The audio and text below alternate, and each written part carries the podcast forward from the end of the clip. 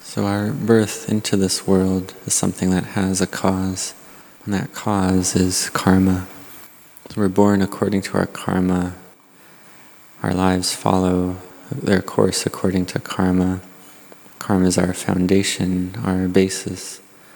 Whatever karma we do, whether for good or for ill, we receive the results of that karma. So merit wholesome karma is something that we need it's something that gives good results.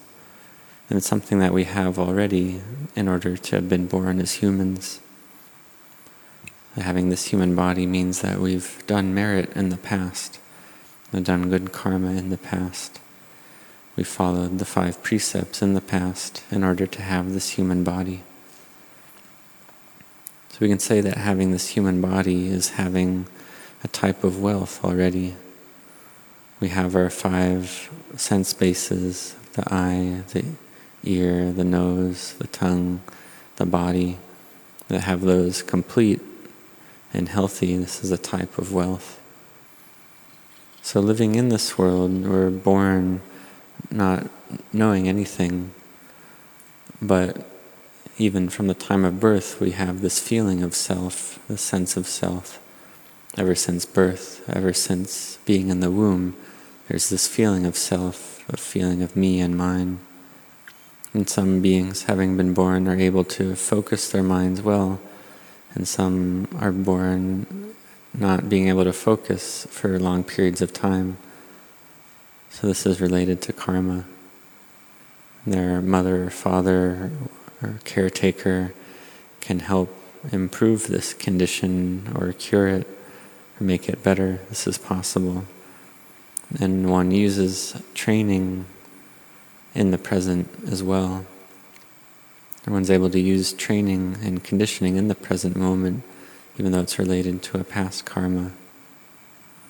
So, having been born, all jittas, all minds, whether humans or animals, they all want happiness just that much, and they don't want suffering. But yet, we all meet with suffering ongoingly in this world. So, in order to not meet with more suffering, we need to seek a way out of this condition of dukkha, of suffering, or at least to reduce our suffering. So we can ask, well, why is this mind? Why is it mine? Why can't I control it? We see that this mind has proliferation, distraction, uh, busyness, feeling bothered, feeling upset. These arise, these experiences arise continuously. So we see the drawbacks in this experience of dukkha, this experience of stress and suffering. This is seeing the noble truth of dukkha, the first noble truth. And we can take a look at this noble truth. Well, what is there in this first noble truth.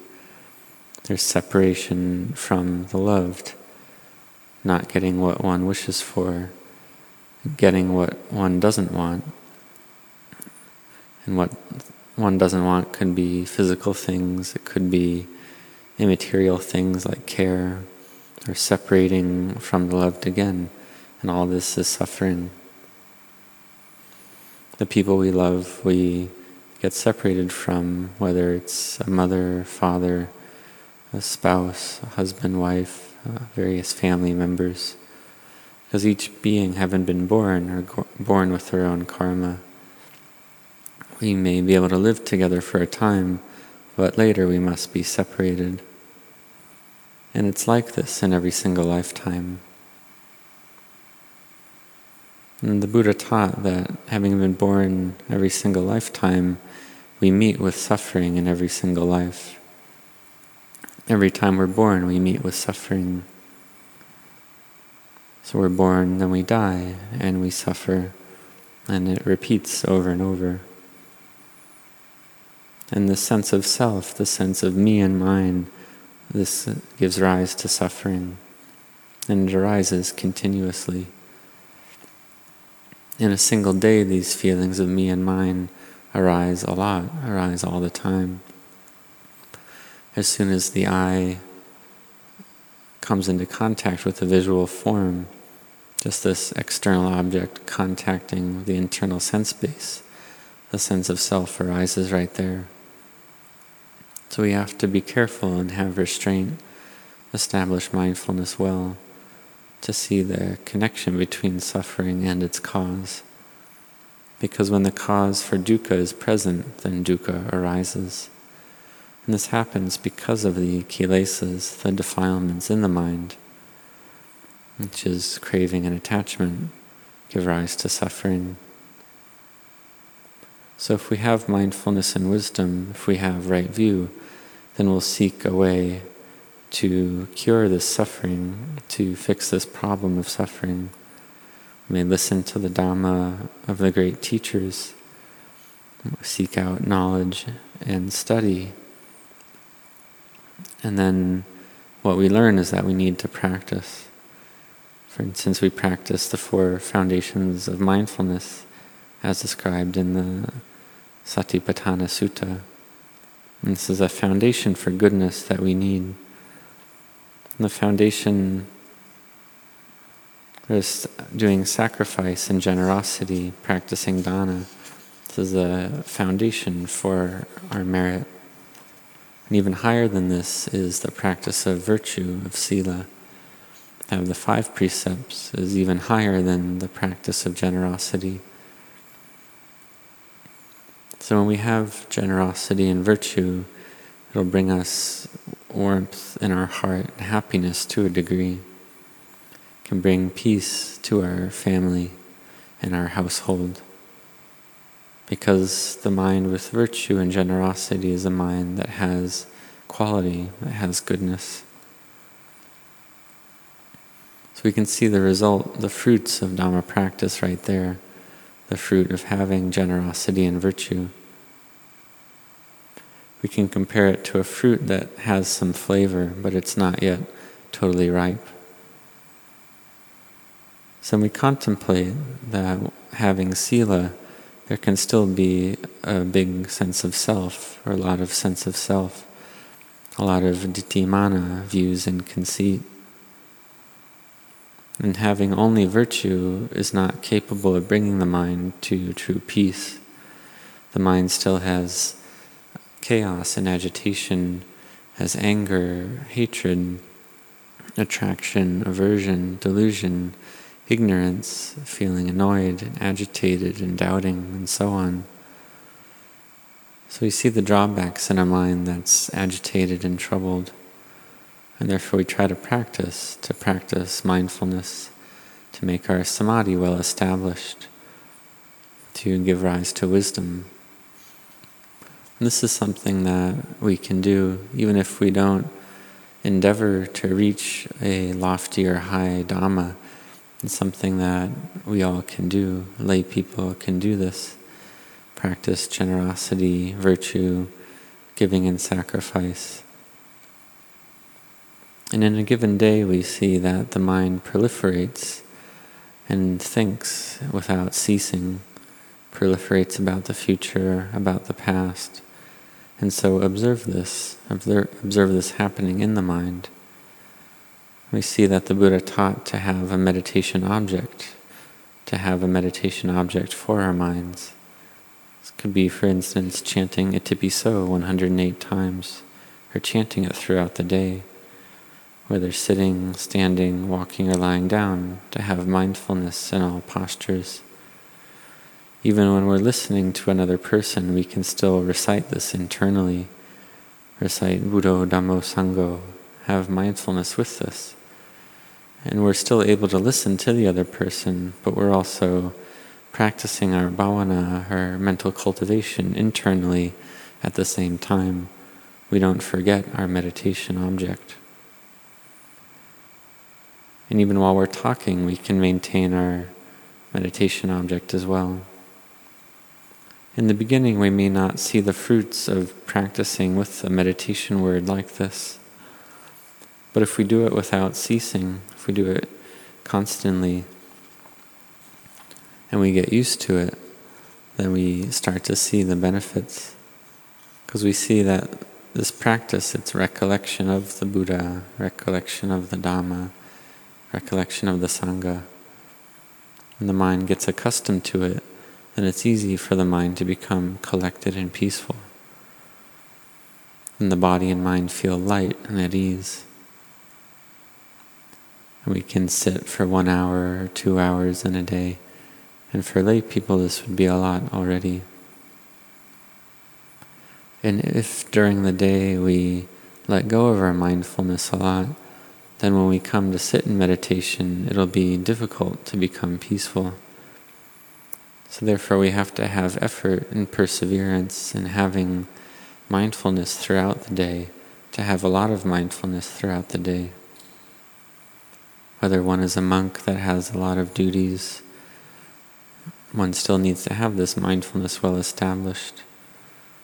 And if one's over 60 years old, for instance, one may have more free time to practice with one's meditation word and do study. Because in one's, if one's older like this, one sees that in one's life that a lot of time has passed with one working to gain money to care for oneself and one's family, and this has used up a lot of time. And perhaps during this time one was able to just do generosity and virtue, but only meditate and practice with the meditation word just a little bit. And when one, and therefore, due to this lack of internal practice, lack of meditation, suffering arises more often. So, what we gain is monetary wealth, but what we lose is time we can compare time to gold. When we come close to death, we see that time is something that becomes more and more valuable. It's incredibly valuable. We can think, for instance, if we're just in this world for seven more days, what will we do? So, when our body is healthy, we should meditate and practice to the fullness of our ability. Because when it comes to the time when our body is not healthy, then it's difficult to meditate. And when one's close to the end or one has uh, illness, one may be surrounded by a lot of loved ones and family, but not a single one of those loved ones and families capable of taking away one's painful feelings. So when it comes to this point, you understand the truth of the Dhamma that we come into this world alone and we leave this world alone. We don't know where we're going to go when we die. So we need to have this goal in mind, to have effort, to do a lot of merit in the present moment, to remember our meditation object a lot, to do merit. And when we do merit, we recollect that merit a lot, recollect it every day. And we see that Buddhists are able to do merit in its fullness and completeness. And so one can recollect this merit often. One feels fullness and happiness in the heart. One can also think to and recollect the loving kindness and compassion of the Lord Buddha, that the Buddha taught us about generosity, virtue, and meditation. And thinking of the qualities of the Buddha, this is Buddhanussati, the recollection of the Buddha. We think of the Buddha's great giving and sacrifice, his virtue, morality, generosity, and so on. And thinking in this way, we can feel very full and happy in our hearts, thinking of these qualities of the Buddha, which are so great without limit, without compare. So we recollect this merit, sacrifice and giving. We re- recollecting this, our mind becomes peaceful and collected in samadhi, becomes still.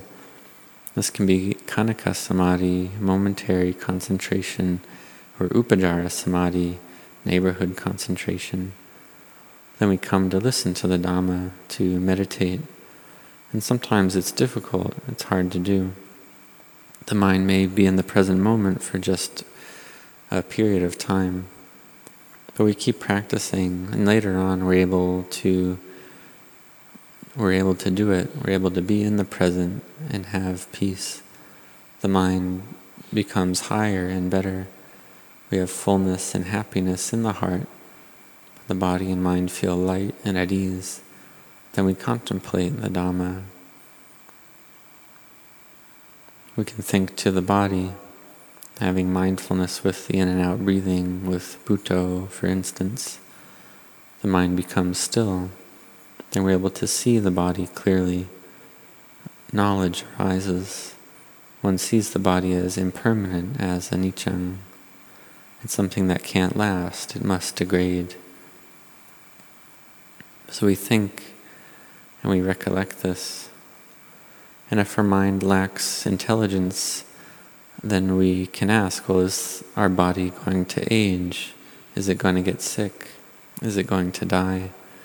And this can give rise to knowledge bit by bit. And everything that there is that we call ours, one day, what can we take with us when we die? So that we see that which is of value is this very breath. Because when this breath is done and we have no more breath, then everything in the world we leave behind. We don't take anything with us. So contemplate like this, and this can bring the mind to peace and samadhi. And when we're practicing, there may come a time where the mind gathers together. We see convention, sammuti. We see that everything in the world is merely a convention. The mind gathers together, and vimutti becomes clear, liberation becomes clear we see that all things in the world, whether considered valuable or not, the Dhamma is more valuable than them because all the physical things, one is not able to take them with oneself. So, seeing this rapture, Dhamma rapture arises due to this clear seeing. One sees that old age, sickness, and death are closing in on one all the time and that all beings in the world are the same in this way. And seeing this, the mind feels very dispassionate with regard to the world and wants to seek a way out, feels samvega, wants to seek a way out of old age, sickness, and death. And this is what the Buddha taught. And the Buddha saw old age, sickness, and death before he left the palace. And these are called Deva Dutas, mes- Deva messengers or heavenly messengers, which messengers of the highest type. So we practice and meditate following in the footsteps of the Buddha. And when we follow the Buddha like this, we realize the state of savaka, discipleship of the Buddha. So practicing to follow the Buddha like this and giving rise to savaka sangha is truly amazing, truly a miracle. When we practice, we may not believe if it's possible. We see that samadhi is something that's hard to do.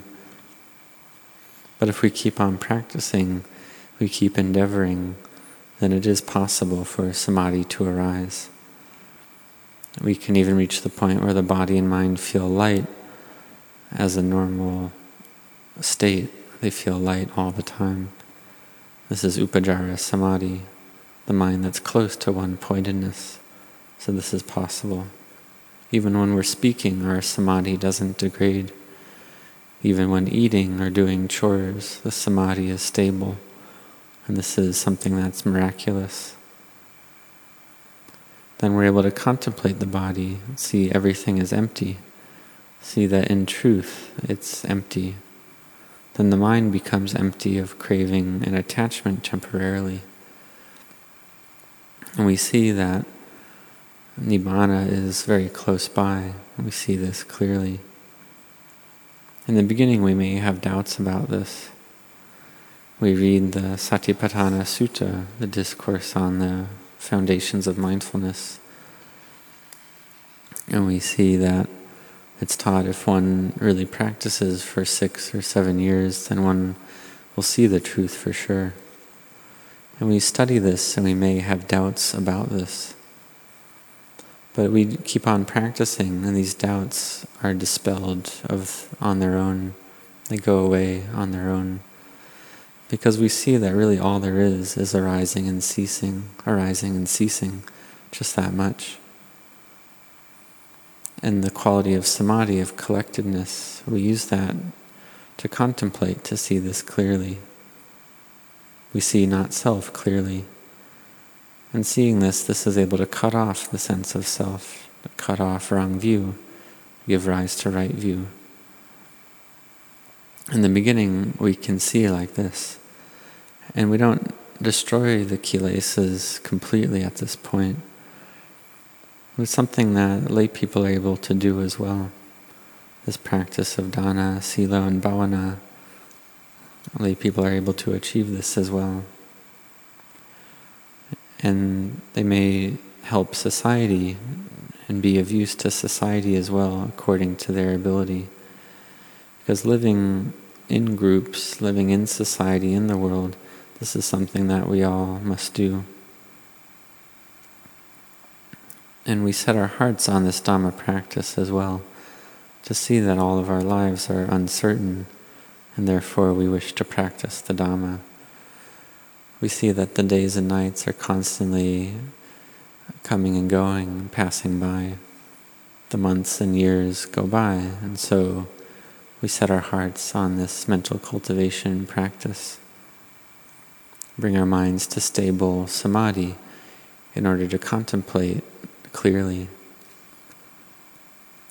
And the mind that has mindfulness and clear comprehension constantly circling around is able to give rise to wisdom. So the mind, one needs to cultivate restraint in the mind, to have mindfulness. And one can, when the mind is restrained, one can have mindfulness as soon as one wakes throughout the whole day. And then into the night time up until one takes a rest. And when one has continuous mindfulness like this with a restrained mind, Dhamma practice becomes easier by a great deal. The mind is peaceful and collected in samadhi. But when Dhamma practice is difficult, that's when the mind lacks samadhi. So therefore one must have effort at this point. If one's thinking a lot, if the mind's very distracted and agitated, do Buddho a lot, do the meditation word a lot, recite Itipiso a lot, to bring the mind to peace. So one needs to do this with sincerity. And in the end, the mind is able to gather together, give rise to clear knowledge. And this is the knowledge that arises through one's own practice, the bhavana maya panya. It arises in oneself. Clear knowledge arises in one's own mind. So one sees sees this once and sees clearly, and it's not a lot, but this clear knowing arising makes the mind change. The path factors of sila, samadhi, and panya gather together. They gather together in the mind, and one's able to see clearly. The Noble Eightfold Path gathers together. And we can call this the Gotrabhu Chitta, the change of lineage Chitta, and the change of lineage knowledge, Gotrabhu Jnana. And it's something that we may have read about, we want to know what it's like. But when we practice, when we see for ourselves, we understand for ourselves. So the seeing of the Dhamma, this realizing the Dhamma, it's something that we're able to do in this lifetime. So may you really do it. Don't give up. Don't retreat. But practice, cultivate mindfulness. Reflect that the days and nights are constantly passing by. Whether one has a lot or a little in this world, we throw it all away in the end. And if we practice Dhamma, then we get something good or this goodness that comes into our hearts. And when one's able to realize the Dhamma, then we pract- what we realize is fewer lifetimes. Because a stream enter, a sotapanna, has no more than seven lifetimes. Speaking in another way, we say that there's no eighth lifetime. So we reduce the number of lifetimes that we cycle through samsara. And if we don't realize to this level, then we have many more lifetimes in this cycle of birth and death. The cycle of birth and death, which is very long, very scary. We travel along in this cycle of samsara for a very long time. So may you all strive and set your hearts on this practice.